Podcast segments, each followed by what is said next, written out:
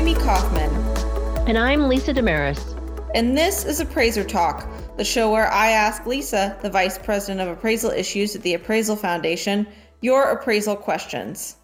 We answer questions from every corner of the appraisal profession, from consumers to appraisers and real estate to business valuation.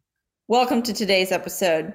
I don't think we've really touched on this topic much before, Lisa. Here's our question How are AMCs regulated? Amy, I think you're right. I don't think we've really talked about this before. First off, let's talk about the acronym AMCs, that stands for Appraisal Management Companies. AMCs really proliferated following the 2008 housing crash. Why was that? Well, after the crash, there was a big focus on appraiser independence, and a lot of banks got rid of their appraisal units in house to ensure that there wasn't even an appearance of undue pressure on an appraiser.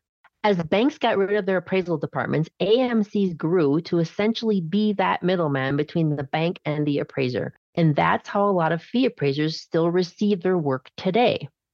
When you mentioned that there was a big focus on appraiser independence, were you referring to what would become the Dodd Frank Act of 2010? And can you tell us more about the role of AMCs?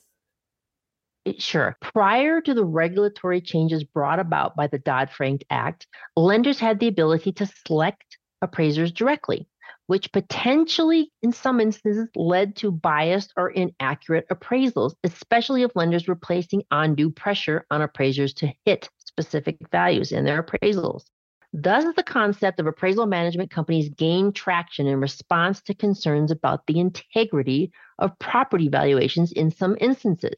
AMCs were established to act as intermediaries between lenders and appraisers, aiming to create more independent and objective appraisals. AMCs were tasked with selecting and managing appraisers on behalf of their lender clients, ensuring that appraisals were conducted without undue influence from the lending institution.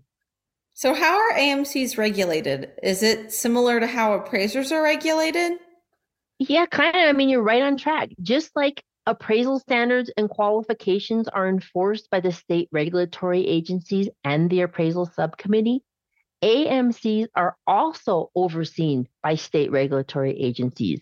In fact, it was the Dodd Frank Act of 2010 that required, and I quote, that states enact comprehensive AMC oversight and registration programs. So, since it's up to the individual states how they will provide that oversight, states will have varying rules about what AMCs can and how they should function. And it is my understanding that the Appraisal Subcommittee, or the ASC, has the ability to write rules on this as well. So, in short, it's up to the entities outside of the foundation to enforce any rules related to AMCs.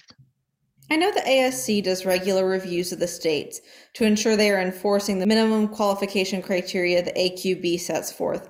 How do the ASC and the states make sure the AMCs are following the rules? I mean, you're asking all the right questions. States do have the ability to audit AMCs to make sure they're following the rules. Thank you so much for joining us today. We hope you'll tune in each week to Appraiser Talk. You can send in your questions to me at amy, A-M-Y, at appraisalfoundation.org, and you might just hear us answer it in a future episode. And don't forget to hit that subscribe button so you don't miss an episode. Appraiser Talk is available on Spotify, Apple Podcasts, or wherever you get your podcasts.